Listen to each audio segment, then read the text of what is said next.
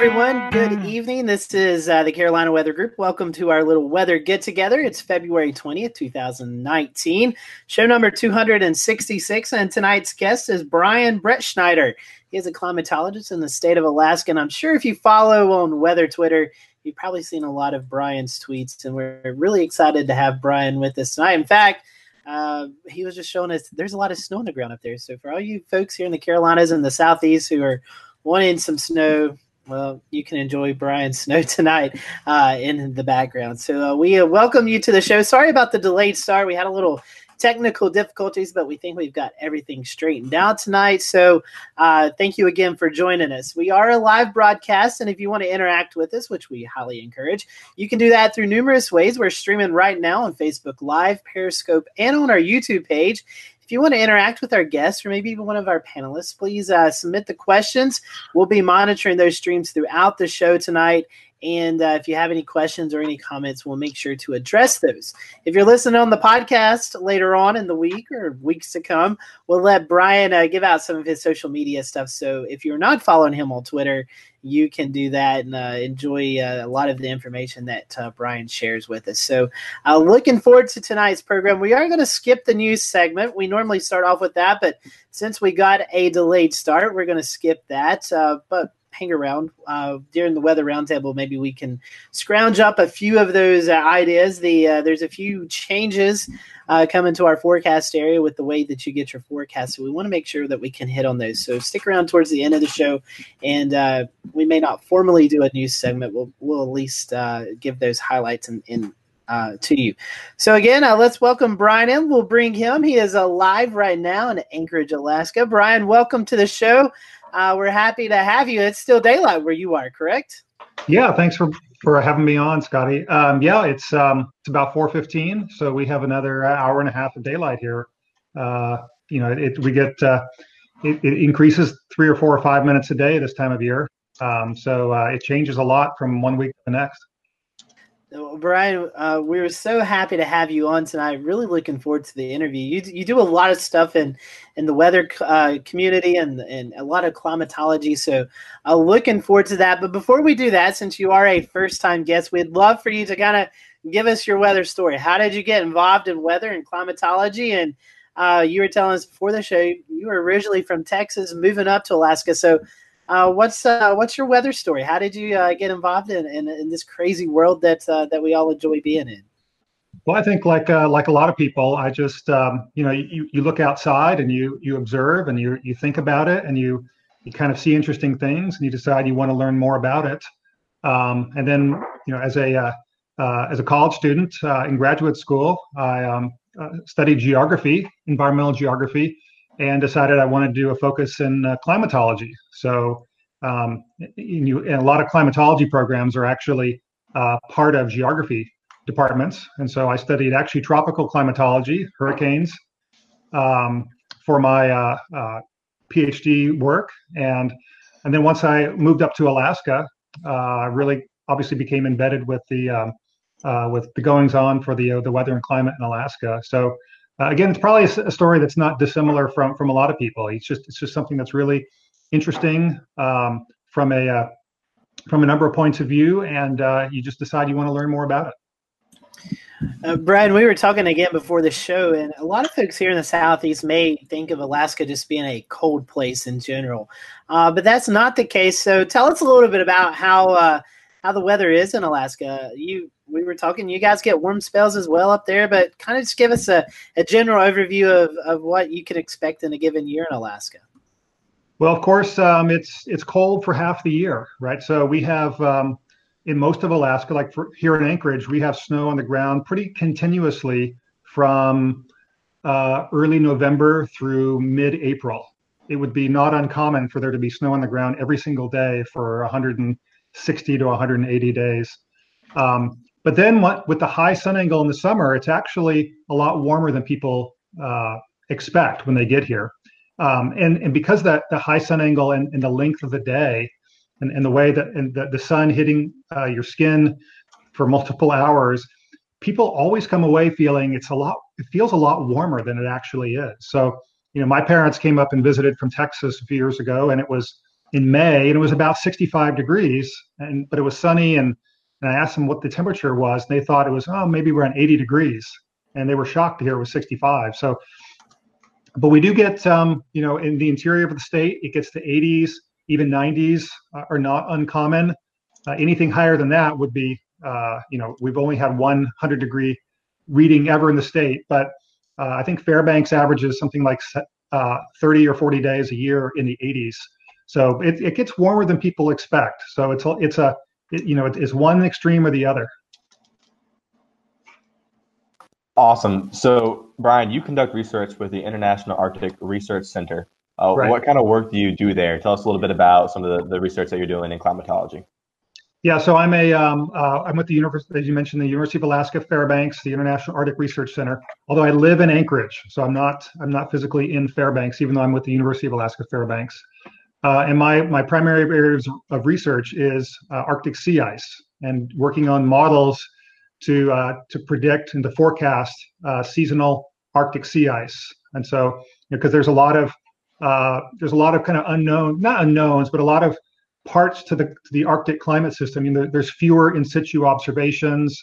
There's a shorter period of record, and so you know it, we're, we're we're kind of adding an, a, another tool to the toolbox, um, doing some looking at Arctic sea ice at, at the at the seasonal and annual timescale.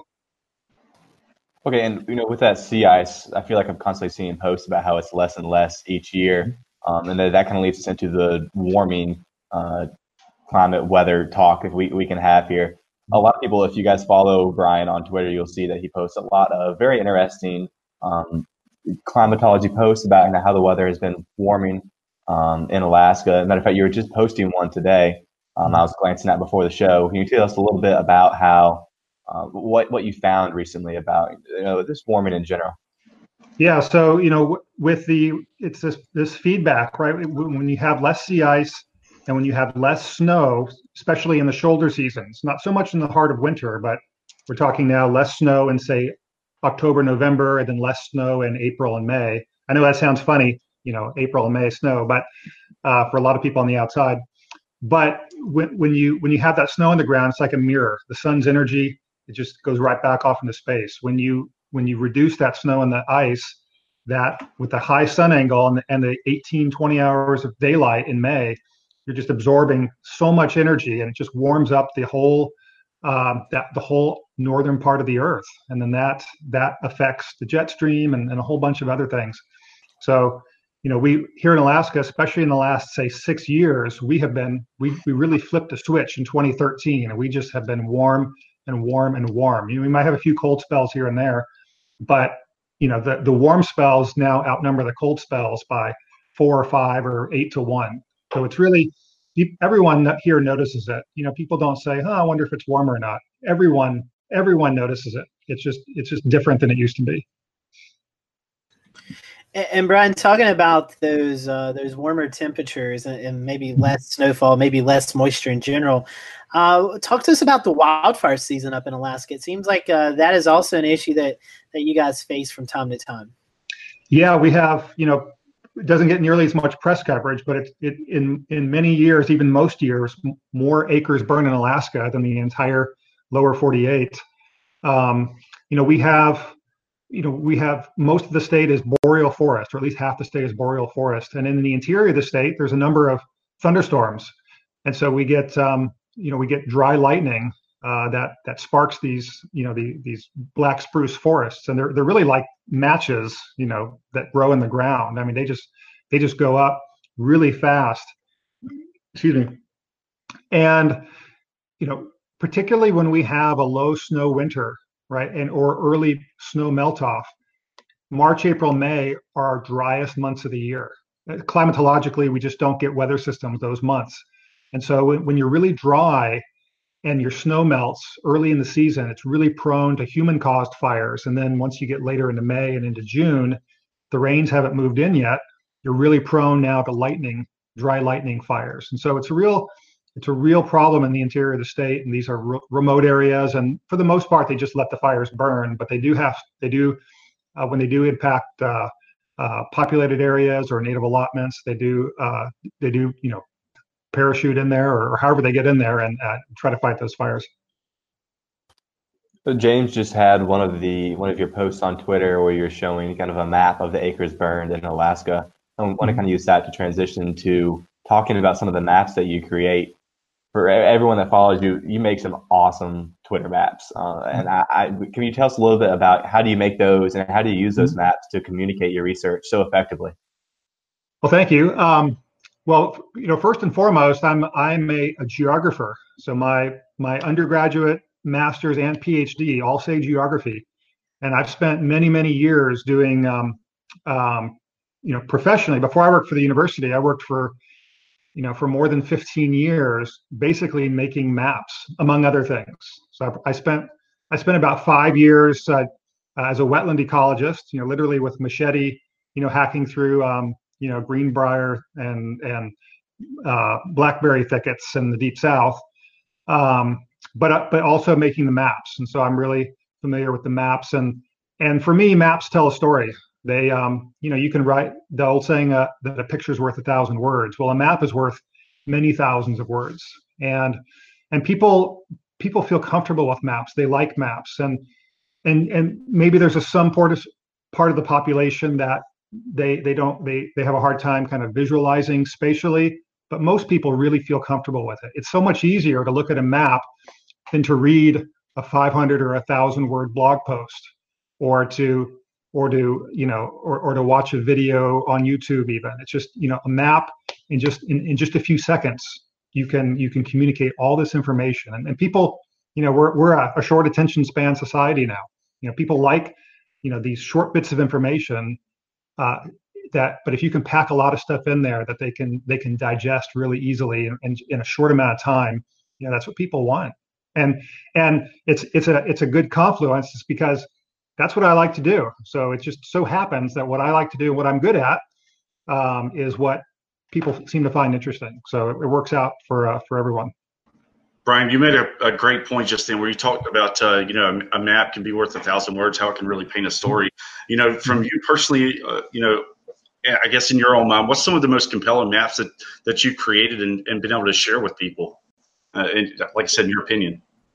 Yeah, so I've I've made you know I don't know how many. It feels like thousands and thousands of maps. I've, I've never counted, um, but I do start to get a, a, kind of an opinion for what people find interesting and what they don't. Um, you know, people the and, and and it's also interesting. There's a there's a real Facebook, Twitter divide. You know, on Facebook, for example, you know it, it's mainly uh, it, the the the audience is much more local. It's generally much more casual, um, and they're kind of just looking for some nuggets of information. Uh, on Twitter, there's a I'd say a, a, maybe a quarter plus or minus of the followers are, you know, they're they're in in a in the science community, and so they, you know, they're they're kind of craving more technical or more detailed information.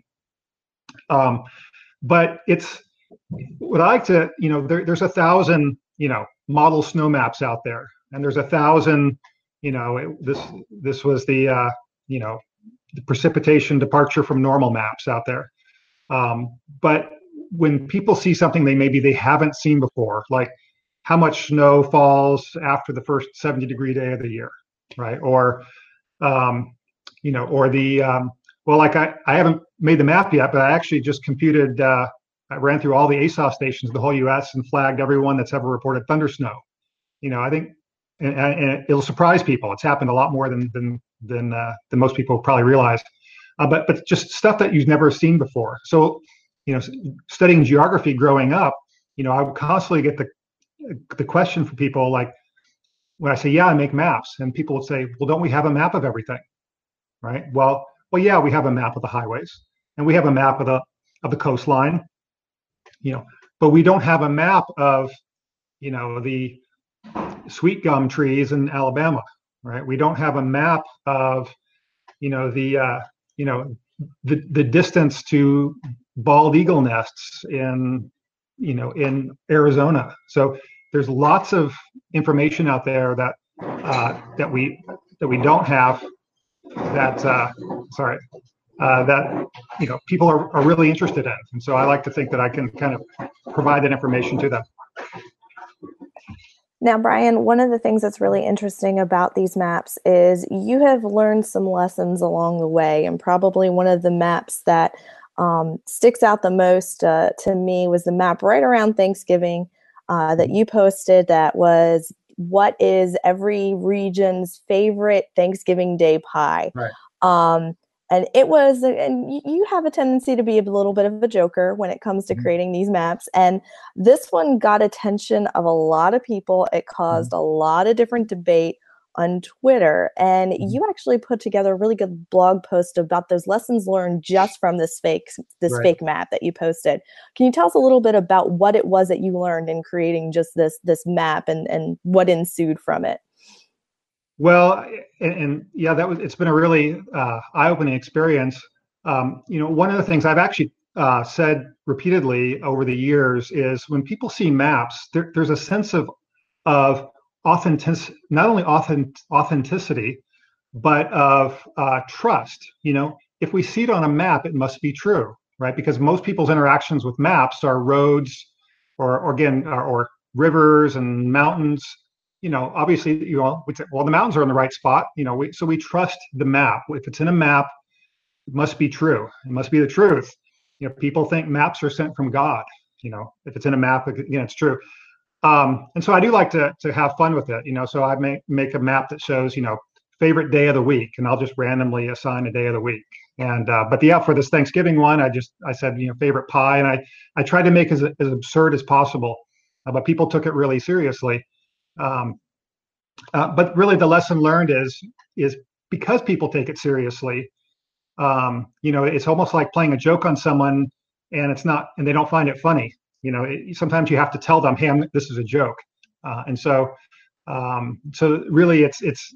I learned that uh, you know my sense of humor there's there's a there's a, a collection of people that kind of know me and understand that oh this is brian he's just he's just being silly um, but then once it it it escapes that ecosystem, people don't know, and so you need to uh, you need to kind of you know just like with, with email and work, you know when when you send an email with in work, you you know you would never you always uh, you you should always assume that everyone's going to see the email, right? So you would never say talk bad about someone in an email. Well, the same with this map in this case, using that analogy that it, you should ex- expect that people won't get the joke. So uh, you know, so just to kind of keep that in, in the back of your mind.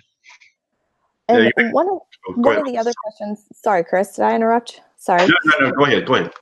Um, but one of the other questions, you know, as you've placed these, you've put these maps out there in on Twitter and, and on you know Facebook and social media. Um, we we've seen a kind of a move away from people learning geography, um, not being able to identify their own state on a map, their own county on a map, and you know their own local area on a map. And has that been something that you've also noticed in what you've posted online that that there is a discontent or disconnect between um, people looking at these maps but actually understanding what they're reading on these maps? Well, I think there's you know the, so the the scale matters. So if you're if you're in you know, in, in, Kansas and there's a tornado warning issued for, you know, Smith County, you know, there's a there's a high likelihood a lot of the people who aren't in Smith County won't be able to pick it out on a map. But pretty much everyone in Kansas will be able to pick out Kansas on a map, or they'll be able to pick out Nebraska on a map. And so, for the most part, this the the spatial domain that I deal with is large enough.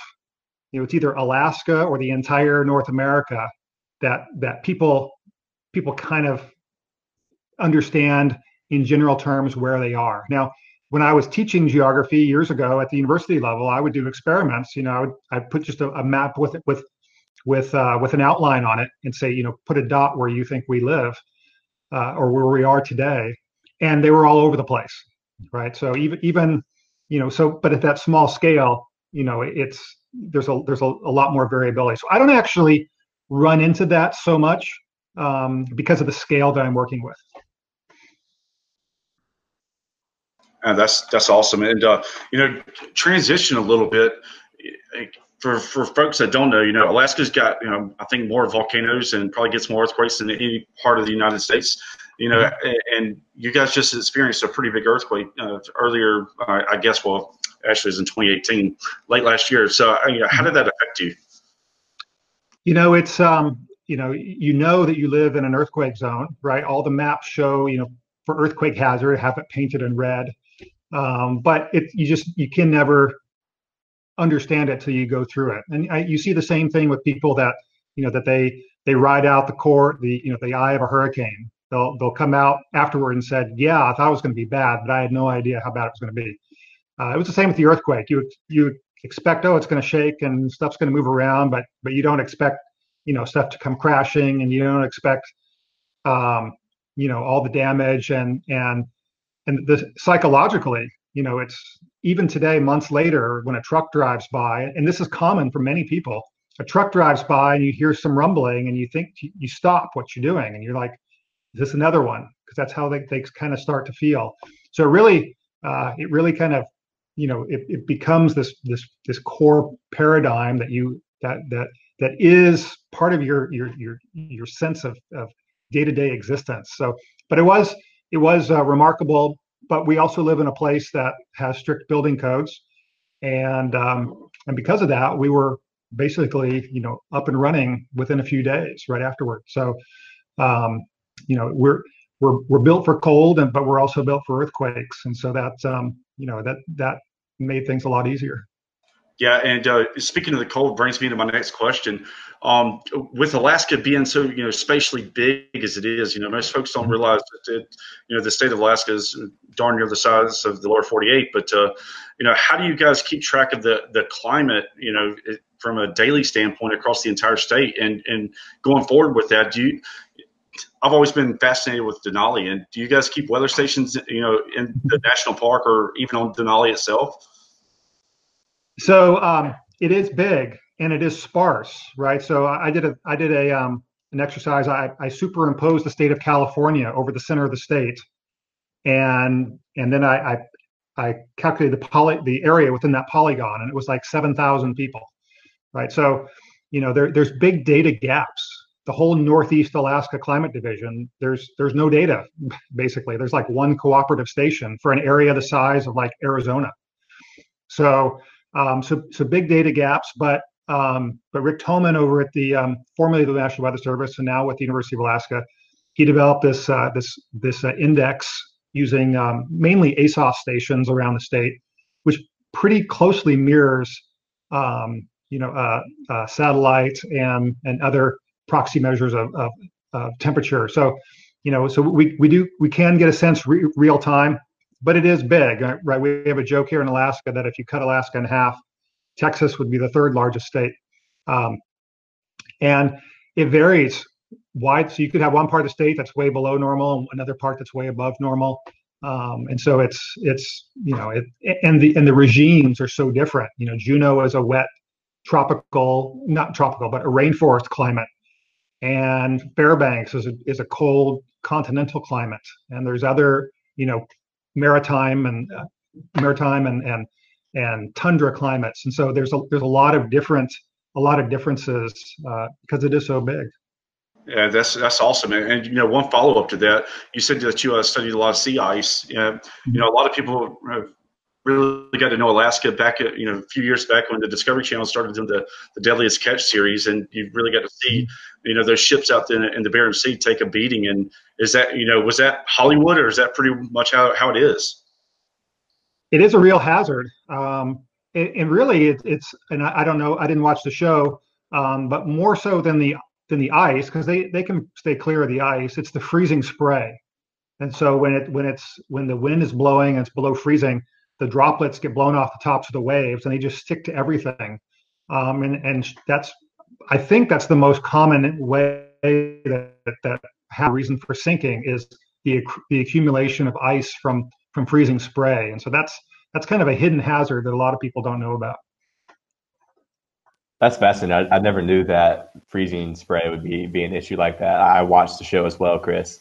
Um, and I always figured it would be you know, some big wave crashing over the bow and pulling it down. Um, but I'm going to transition away from the weather chat just for a minute and talk about mm-hmm. the creature that's behind you on the wall. Yeah. Tell us a little bit about Alaskan moose or meese or whatever the plural of that word is.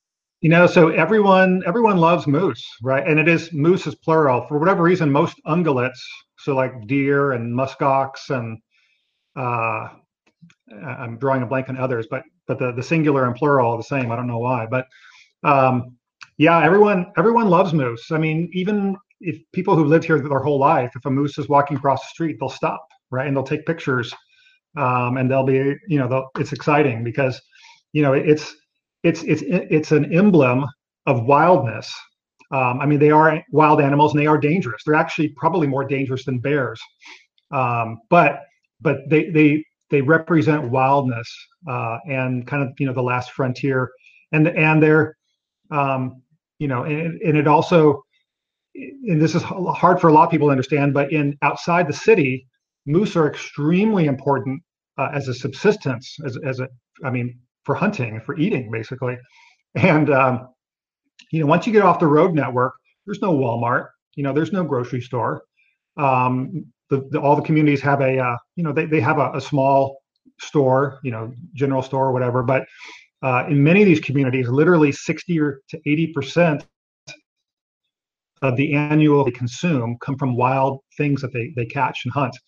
Um, and so moose are, are highly prized and highly valuable uh, as a uh, uh, as a subsistence, you know, uh, food resource in most of the state. But but here in town in the winter, we have probably about a thousand moose in town, and so that's about five per square mile. So they're, you know, you don't see them every day. I haven't seen one for about two weeks, but then you might see four or five or six in a day. And we they might be just sometimes they just hang out in the neighborhood. And so i might see the same moose or two you know every day for, for two or three weeks. So it is hit or miss. Um, but they um, but again everyone everyone loves the moose. Uh, uh, visitors residents uh, it's uh, you won't find anyone who doesn't like moose frankly. That's awesome. So i'm and, and, and they're, they're, a lot bigger than people realize. I mean a full grown moose is literally like uh, you know its head is sitting at maybe eight feet tall, right? So it's and it's like um, you know the average I think um, male uh, white-tailed deer is about 250 pounds, and but the average uh, you know cow or bull moose is probably uh, 1,200 pounds. I mean they're they're they're just they're a lot bigger than people realize. That's massive. So I'm from the mountains of West North Carolina, and we obviously don't have any moose, um, but we do have black bears, far less dangerous than probably most of the animals in Alaska are definitely less dangerous than a grizzly or a moose. Um, but it's definitely the same kind of situation where everyone, most people love to see the bears, except for the people where the bears get into their trash. They don't like the bears as much. But you know, you see them around, and it's always interesting.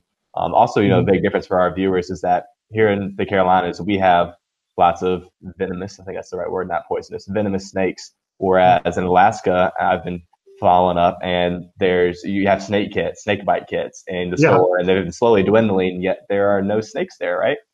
Well, so um, yeah, so yeah, we have bear and moose, but we have see, we have no no snakes, we have no um, ticks, no chiggers, no fire ants, um, no roaches.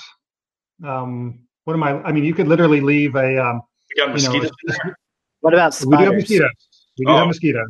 Oh, um, but I, have actually laid down in our yard in the summer and just taken a nap and fallen asleep, and and uh, you don't you know you don't get you have to worry about getting bit by anything if if the mosquitoes are are are not an issue. Um, so like you know, we don't we don't give our our pets we don't have to give them heartworm treatments. We don't have heart you know um, or flea and tick stuff. You know it's uh, uh, we just have the big stuff. You may have me. You may have me convinced to move to Alaska. Do you have spiders there? We do have spiders, but uh, not, you know, we don't have the venomous kind. They're just, you know, little tiny, small kinds, and, and ants, just little kind of, you know, sugar ants. No spider, I mean, no poison or venomous snakes, and not a lot of spiders. You may have me convinced. Uh, uh, looking over some of the viewer questions, I think one thing that jumped out to a lot of people and maybe fascinating, and um, generally there's thunderstorms, you know, many places, but a lot of people were um, fascinated to understand that you guys, you know, have thunderstorms around the same time that we do here in the southeast. You know, spring and uh, can you talk to us a little bit about the thunderstorm activity and, and maybe what that season looks like? You know, what, what, how many months do you guys average thunderstorms? Well, so in the in here in Anchorage, we average one thunderstorm day per year. So when, when we do have thunder, it's like a big deal. Like everyone will, will post online, thunder. Do you, anyone hear the thunder? Um, in the interior of the state, there's um, places average between say about eight and up to say 20 thunderstorm days per year. Now, down in the southeast, you know, you might get uh, 60 or 70 thunderstorm days a year. So it's not nearly as many. And it is concentrated. It's concentrated generally from June into maybe the first week of August. Um, so in June, very high sun angle. Um, and that's when the um, early June or late May, early June, that's when the leaves, uh, you know, finally wake up from the um, from the from the long winter. And so as they're now transpiring lots of moisture, okay, so and and uh, you're adding a lot more moisture to the atmosphere, and then there's uh, other instability um, that causes the trigger of these storms. But it really is again, it's it's it's it's really confined to about a 10 week period.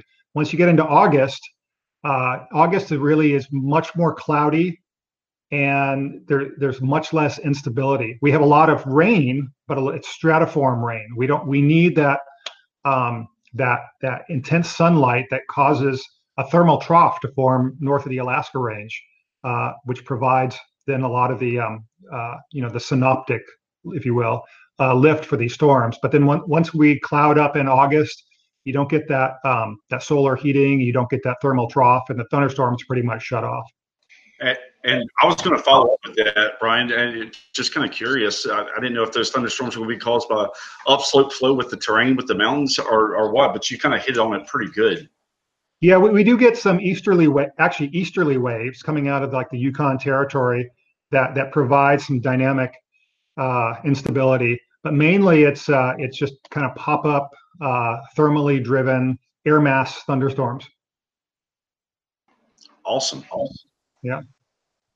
Uh, and then, uh, Brian, an- another thing that a lot of folks um, have questions about uh, is, is, your seasons. You know, wintertime with, with the sun's horizon, it tends to stay a little bit darker up there. In the summertime, right. you know, you get more hours of sunlight. So, talk a little bit about that. And then um, maybe kind of uh, another question a lot of folks talk to, and we kind of talked about this before the show, is the psychological effects of, of just it's really not that too overly cold. It's just it, it seems to you yeah. guys warm is is still warm to you, and, and cold is still cold, but it, it may not be as, as bad as people imagine it to be. Yeah. So for as far as the seasons go, um, you know, here in the southern part of the mainland, we would say winter. You know, winter is November through March. And even though the snow will stay in through the first half of April, it's it's it's um, it's generally much warmer. You know, so uh, so it's about a five month winter. Up in the interior, you know, uh, you would add a you know three or four weeks to that. So you would you would literally say you know winter is probably late October through mid April, um, and it really you know it it would be uncommon to not have snow on the ground those days. I think I computed a few years ago here in Anchorage in, in the last 60 years, we've only had, you know, 15 or 20 days in the month of January that didn't have snow on the ground. So it's just it's just always there.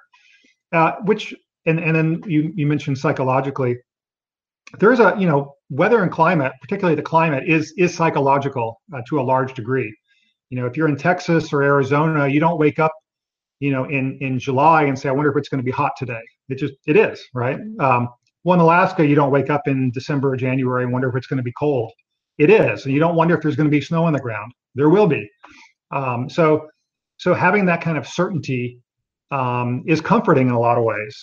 It can also be toward the end of the season. It, people, you know, people do get kind of cabin fever, and they get, you know, they're they're kind of ready for it to be over with. Um, because once you get into March and, and April, you know, now we're talking, you know, April we're talking 14, 15 hours of daylight, you know, people want to get out and do stuff. And if there's still snow in the ground, you know, it, it, it makes it quite a bit harder. And then the summer, you know, summer is, is, is, you know, June, July, August, pretty much like everywhere else. August is a very wet month in Alaska. So you can't get out and do much stuff, but, but, you know, it, it, it can be hard to describe what the, the seasonality and daylight means to people up here. You know, at some, to some degree, it can be a novelty for people who, who don't experience it. But especially in the summer with with the with the almost continuous daylight, um, you feel like you can just do stuff anytime, right? You know, you can like after work, after five o'clock, I can go do a six hour long hike, right? And and be back before sunset. You know, I can. I've heard people fire up their lawnmower at 11 or 11:30 at night, and you know, we we've had to tell the neighbor kids at time, you know, at 12, 1 in the morning to stop bouncing their basketball, you know, because they're just out in the driveway, you know, playing ball, you know, at like one in the morning. So it's um um you know, and, and and you feel like you have to a lot of people feel like they have to to put a whole year's worth of activities in, in a couple of months. And so people are just on the go constantly uh, in the in the summertime. And and you it's actually kind of depressing when you get into like september and you realize oh my gosh there's not as much daylight. I, I can't i got to do all the stuff i was going to do in the summer that i didn't get to. I got to i got to do it now. So um so it's it's and then yeah in the winter you know people get people complain about the uh, the darkness. People don't really complain about the weather uh, the snow and the cold uh, they complain about the darkness. You know, it's kind of a running joke. You know, people in Minnesota and you know Michigan and Dakotas, you know, they they they talk about how you know people there don't complain about the weather. Well, usually, I mean, uh, but a lot of times uh, they kind of secretly do complain to each other. They just don't want let people uh, from outside know that they're complaining. But, but you don't see that as much here. You don't see people complaining about the winter, but they do complain about the darkness for sure. That's fascinating information. Well, Brian, we don't want to keep you too much longer because I know, you know, it's it's probably about uh, dinner time for you all uh, there. So we appreciate you joining us tonight. Yeah. If our uh, if our followers want to follow along with you on some of the stuff that you're doing, if they're not already following you, how can they do that? Well, uh, and I'm going to walk out here uh, so you can see some snow here. It just started snowing, but you can follow me on uh, Twitter. I'm at climatologist49. I do have a, a Alaska climate uh, Facebook page, but it's um, uh, it's probably a little harder to find. But it's called Alaska Climate Info. Here, I'll uh, I'll turn around. It just started snowing here, and um, so yeah, so people are uh, Twitter is probably the best way to uh, to, to follow me, and and um, I, I, I do try to cross post stuff there as well. So um, that's probably the way to go for most folks. Awesome. How about that? We got to see some snow. Well, Brian, we appreciate uh, your time tonight. Uh, if you want to stick around, you're more uh, more than welcome to. I think we're going to go to a break and we're going to talk a little bit about what Brian was speaking about earlier, some thunder snow, and just exactly how we get that. Not only are you great at covering hurricanes and, and tornadoes, talk to us about the thunder snow episodes. You you've got to witness a lot of these something that a lot of us have never really got to witness. So, so talk to us about your excitement uh, of witnessing this. Yeah, so on live television, guys, I've been in five of these episodes, which is just unthinkable. First of all, to even have five with or without being on TV is, is a whole amazing part. But but um, the the last one, of course, was February fifteenth of two thousand fifteen, when it just never stopped snowing in Boston. And, and I'll give you a kind of a little inside story on that. I was basically in Boston covering the snowstorm. And we didn't have to move because every other day there was a forecast for snow and impact snow for the Boston metro area.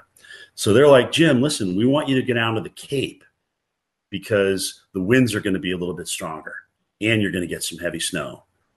And I was like, okay, that's fine. Uh, I mean, I'll, I'll, do that. And so Reynolds Wolf took over for me uh, in Boston. So here I am in Plymouth. Reynolds is in uh, in Boston. At about 5:05 in the morning, I see him getting thunder and lightning in his shot. I was completely demoralized. I'm like, no, I just left there. I could have gotten thunder. So I was completely demoralized. I literally went face down in the snow. 15 minutes later, I got it. And so I went from down here to way up here, uh, literally in just a minute. So, so the euphoria, that's what created, I think, that whole reaction. And then it happened again and it happened again, and it happened again right in that spot. So now when I go out and cover a snowstorm, okay, it's not about where's the most snow going to be, but where and when are we going to get the potential for thunder snow? That that's the first thing I'm looking at these days. Uh, now, now again, I want to kind of put a little asterisk here. Do I encourage people to go out when there's thunder and lightning? No, no, no, no, I do not. Uh, and I probably shouldn't be out there as well. All right, we all we all know that. But there's just I can't tell you what it is, but there's just something about being out there when it's snowing literally two, three, four inches an hour, and all of a sudden you get a flash of lightning. The whole sky goes pink and purple. You hear this muffled thunder come through.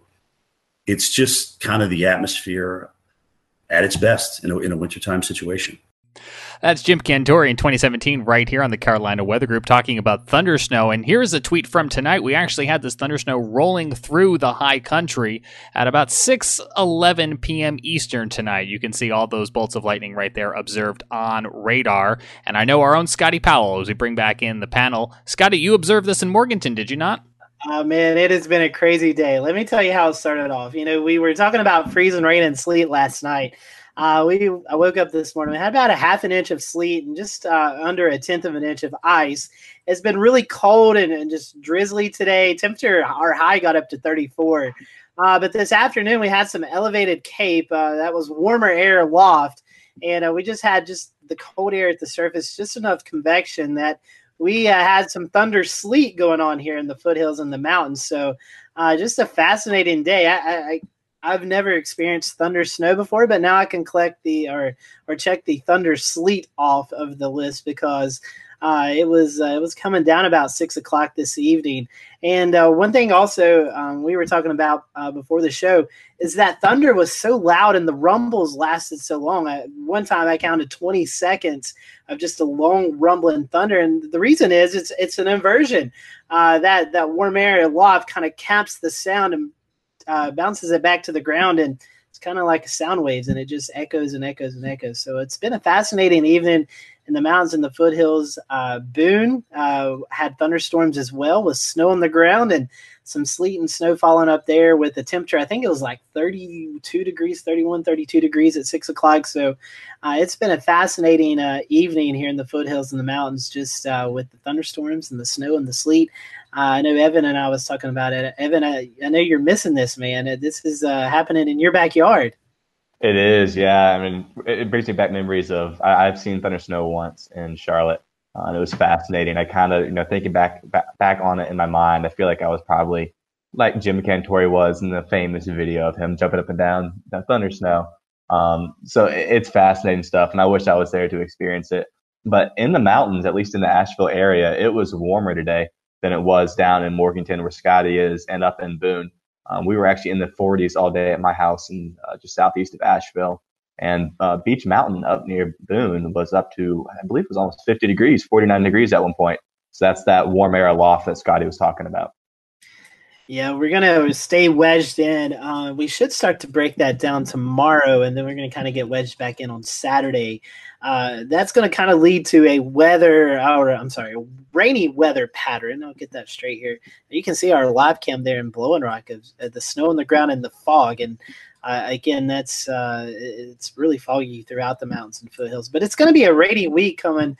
Uh, into uh, rain coming through tonight. Uh, we get a little bit of a break on Thursday, and then a couple more rounds of rain on Friday and Saturday. I think we have some graphics from the uh, Weather Prediction Center uh, that we can post up showing the uh, the risk for flash flooding. Uh, this is for tomorrow, I believe. Yes, this is uh, day two. So, a marginal risk of flash flooding for a good chunk of western and central North Carolina as well as the upstate and even into the Midlands of South Carolina. As we go to the next slide, this will be for Friday. The uh, marginal threat still exists for Western North Carolina and the mountains and the foothills, and just a little bit of uh, the upstate of South Carolina. So it's going to be a very uh, rainy week, uh, end of the week here in Western North Carolina. Another uh, one to maybe three inches of rain on top of the two to three inches of rain that's already been um, happening here in Western North Carolina and the upstate of South Carolina. So uh, those flood concerns will ramp up uh, starting tonight. I know there was a few flood advisories last evening in South Carolina. I expect those uh, to increase in coverage on Thursday and Friday and Saturday as we have several rounds of rain to come in. And those rounds of rain are because of a stalled cold front that's over the Carolinas and if finally, towards the end of the week into the beginning of next week, we're going to have a strong cold front that moves into the area and kind of pushes all this nastiness out of the way. But before it does that, I'm going to bring in Chris Jackson. Chris, you were watching the potential for severe weather to develop in the uh, mid South and even maybe possibly in Georgia and South Carolina. Yes, Scotty. Uh, you know, before we go into the weekend with the severe weather stuff, I just want to kind of uh, touch base uh, about what's going on tonight and uh, you know right now and into tomorrow. You know, currently we got 43 degrees in Columbia, and uh, you know going forward to tomorrow, it's going to be a really tricky forecast, especially with temperatures. Uh, most everybody in the Midlands and South Carolina, you know, we've been stuck in this wedge type pattern for it seems like two to three days. And, you know, the the projected high temperature tomorrow is 75 degrees, but I want to put a little like a asterisk beside that, and uh, it, it's going to really determine uh, the high temps is, is, going to be determined by the you know how fast this cold air is uh, able to get uh, eroded at the surface uh, from the warm air from the south. And as we go through tomorrow afternoon, we got this graphic here at one o'clock tomorrow, and you can see there's a there's going to be a huge gradient set up with a little coastal warm front that pushes inland. And uh, you know, uh, over a span of 30 to 40 miles, there could be a you know a 30 a 30 degree temperature uh, difference with temps in the in the mid 70s approaching 80 uh, in the low country, and, and temps uh, you know Columbia North might not get out of the mid 50s, low 50s. So uh, tomorrow's going to be a, a, you know one of the really funny days where it may be you know pretty cold when you start the day off, but by tomorrow afternoon it, it, it may get spring like. But uh, have no fear because Friday the wedge is back. Uh, it looks like Friday once again the wedge is going to build back in with uh, temps. Uh, probably, I, I, don't see 60 happen. I, I, think it's going to be in the, the mid to high 50s uh, on Friday. Uh, ahead of this cold front that we mentioned earlier, Scotty, and looking ahead of this weekend, maybe the first big severe weather outbreak is going to occur over the deep south. Um, it looks like we're going to have a big uh, mid-level uh, trough setup with a nice negatively tilted trough at that. And, and ahead of that, we're going to have a surface low develop, and uh, it's going to get some return flow off the Gulf of Mexico, which is going to really help to pull some moisture up into Mississippi, Arkansas, Tennessee, all the way up to uh, you know the Ohio and uh, Mississippi River valleys. And you know, going forward with that, it looks like Saturday afternoon. There's there's probably going to be a, a better than not chance of uh, uh, widespread severe storms with uh, some tornadoes, maybe a couple strong tornadoes possible from the uh, Storms Prediction Center's um, uh, discussion this morning. So that's going to be something uh, for folks in Mississippi and Western Tennessee to really monitor going forward to uh, this weekend. And I'll kick it back to you, Scotty. Thank you, Chris. I want to screen, share my screen right quick. As Chris was talking, I popped up the radar. Um, so bear with me for just a second. Let me get this popped up. And as you can see, back over where actually where Evan lives, there's another round of uh, thunderstorms moving into the Asheville area as we speak. So if you live in Asheville, you're probably hearing the thunder already back towards Waynesville. That's going to again move into the foothills and then eventually into the northern Piedmont. As you can see, our winter uh, weather mode radar is showing a, maybe a little bit of ice developing just north of Greensboro between Greensboro and Winston Salem. And I've noticed also just some pockets of little ice developing here in Burke County and McDowell County. So, uh, again, thunderstorms with ice. It's uh, kind of crazy here in the foothills. And Evan, that's going to kind of lead us to our uh, final part of the weather roundtable. I'll bring you in because um, you and I have been talking. Uh, winter's not over with yet. The Climate Prediction Center uh, has issued uh, their outlook for the end of February into the first part of March. Uh, and it looks like the cold air returns and maybe our, our last chance of maybe seeing something wintry move in the area. Yeah, absolutely. It's definitely going to uh, turn back cold again. And I say again because I feel like it's just been really cool and drizzly recently in Asheville. Um, over the last seven days, it's rained six of those days. Um, so, it, I, you know, as Chris was saying, the wedge has really been locked in and just kind of making it some nasty weather. Um, as we look forward, I'll go ahead and screen share. Uh, so, let's see. We're going to be having much cooler temperatures, and nope, it's gone. Okay, so I'm not screen sharing. That's cool. Um, but yeah, cooler temperatures. The rain threat will continue. We're going to have anywhere from uh, you know, over an inch of rain in the next few days, um, and looking out into the next 10 to 15 days, kind of an ensemble mean of two to four inches. Um, so again, keeping up the pattern from 2018 of just wet, wet, wet. Yeah, that wet pattern definitely continuing with uh, the potential of some cooler temperatures. Uh, if you're a winter weather lover, don't give up hope just yet. Uh, we may see another uh, kind of a last battle per se uh, as we enter the uh, the beginning of March. So before we close off tonight, I we had kind of hinted around at the weather news. I think James has this graphic pulled up. Um, today, some information came down towards from the National Weather Service in Columbia, South Carolina. Uh, they have issued a uh, kind of a new zone for Lancaster County. Uh, that's um, the the uh, the county kind of between the GSP, the Greenville Spartanburg, and the uh, Columbia uh, weather forecast offices. So now, if you live in the Panhandle of Lancaster County, and um, this is kind of more the more populated, this uh, the Panhandle kind of butts up with the city of Charlotte, so uh, it definitely has a bigger population uh, into the uh, in, that county. So now there's going to be a northern Lancaster forecast and more of a southern Lancaster County forecast. So uh, we know. Uh, James, jump in if you want to, because I know you live right in that area. Yep. Uh, there's there's been some confusion from time to time with uh, with winter weather alerts and severe weather alerts. So hopefully the, this will be able to help differentiate what's going to be happening in that area.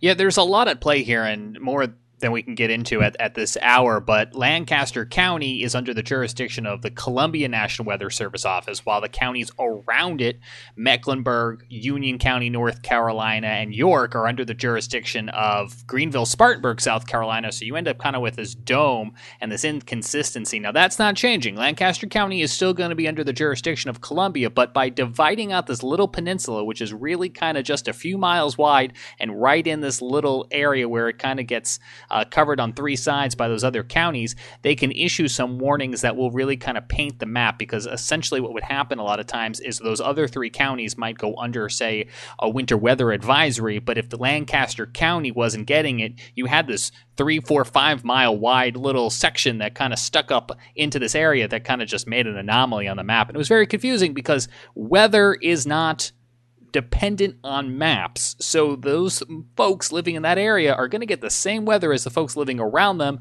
And by dividing out the northern peninsula of Lancaster County from the southern area, they can kind of make the communication simpler. And I think that's the end game, Scotty. I think so, and I know you paid particular attention because your wife at one time worked in that area. So yep. hopefully that'll help out the folks. So before we end tonight, I got on my uh, Waffle House shirt. We've got a, a Waffle House T-shirt as well uh, our good buddy Pat Warner, who we had on the show um, to begin the uh, 2019 season, uh, sent us some swag. Uh, we were able to meet on Monday, myself and uh, Evan and Chris and James and Shay. Uh, at our second um, installation of our Carolina Weather Group Summit, where we come together and make things bigger and better and hopefully more friendly tech friendly for you all.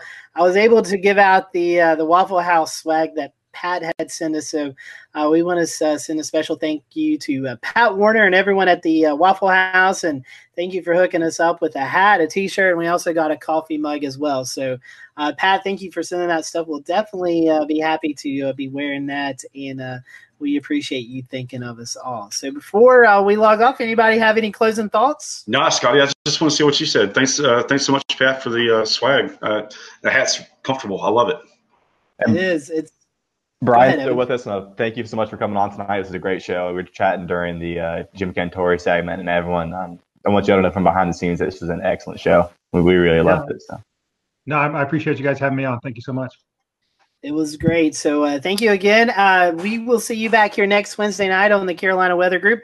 I think we have Mace Michaels on with us. Um, I don't have the schedule pulled up, but I think that's uh, Mace will be joining us next week. He is a uh, kind of a meteorologist who wears a lot of hats no pun intended. Uh, so we're going to talk with Mason, talk about all that he does uh, in the weather community. So we hope you will join us back here next Wednesday night for another episode of the Carolina Weather Group. Until then, we hope you have a great weekend. Stay warm out there, uh, stay dry, and we'll see you back next Wednesday night for the next episode of Carolina Weather.